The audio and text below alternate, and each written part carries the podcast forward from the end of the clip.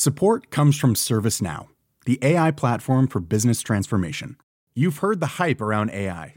The truth is, AI is only as powerful as the platform it's built into.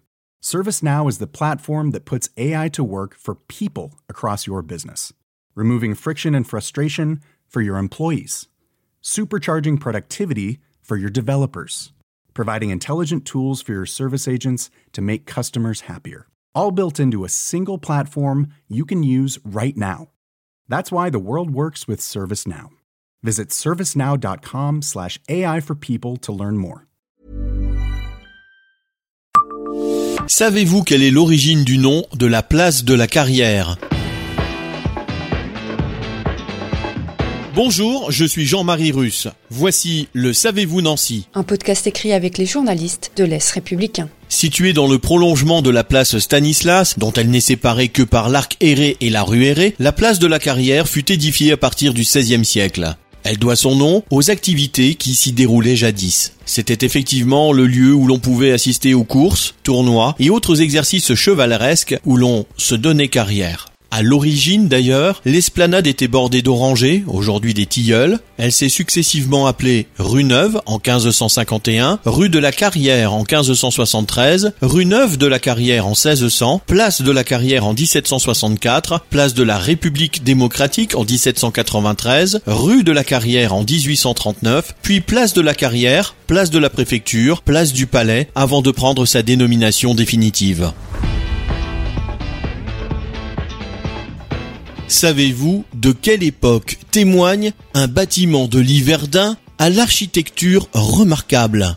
Au lieu dit La Garenne, sur la rive droite de la Moselle, à Liverdun, se cache une mystérieuse demeure enchâssée dans un écrin de verdure. La propriété de 18 hectares, appelée Domaine des Eaux Bleues, est depuis 1993 occupée par un ESAT, établissement et service d'aide par le travail, faisant travailler des déficients visuels. Elle se compose d'une maison de maître, dit le château de la Garenne, d'un parc et d'un ensemble de bâtiments de ferme. Le château de la Garenne fut construit pour Antoine Corbin, fondateur des magasins réunis à Nancy, également propriétaire de l'autre château bâti entre deux tours sur les remparts de la cité médiévale, l'actuelle médiathèque. Édifié en 1897 et repris en 1904 par l'architecte Lucien Weissenburger, le château de la Garenne est l'un des plus beaux témoignages du savoir-faire de l'école de Nancy. D'inspiration art nouveau, la bâtisse se comprend des terrasses abritées par des marquises, des salons de Gênes Valin, un remarquable décor mural de mosaïque, des fenêtres décorées par Jacques Gruber. Le parc du château de la Garenne est agrémenté de fabriques de style 1900, notamment un rocher-citerne, des bassins, des rocailles et trois bancs en mosaïque. Un vaste arboretum mis en place entre 1904 et 1910 est parsemé de très grands arbres, aujourd'hui centenaires et splendides, séquoias, cèdres et tuyas. Sous l'impulsion de nouveaux propriétaires, le site baptisé à la fin des années 1950 Domaine des Eaux Bleues devint un haut lieu artistique lorrain accueillant des expositions telles que l'hommage à Paul Collin, célèbre affichiste lorrain, et des hôtes de marque parmi lesquels on peut citer André Malraux, Jean Cocteau, Luis Mariano ou encore Gina Lollobrigida. Savez-vous où un immeuble plus grand que la tour Tierce aurait dû voir le jour? Dans les années 60, le maire de Nancy s'appelle Raymond Pinchard. Oui, c'est lui qui a donné son nom à l'avenue qui passe dans le quartier du Haut du Lièvre. Il s'attaque à un quartier qui s'est dégradé au fil des siècles, situé autour de l'église Saint-Sébastien, entre la rue des Ponts et les voies de chemin de fer. Son successeur, Marcel Martin, suit sa trace. Le projet a des airs de centre-ville américain hérissé de gratte-ciel.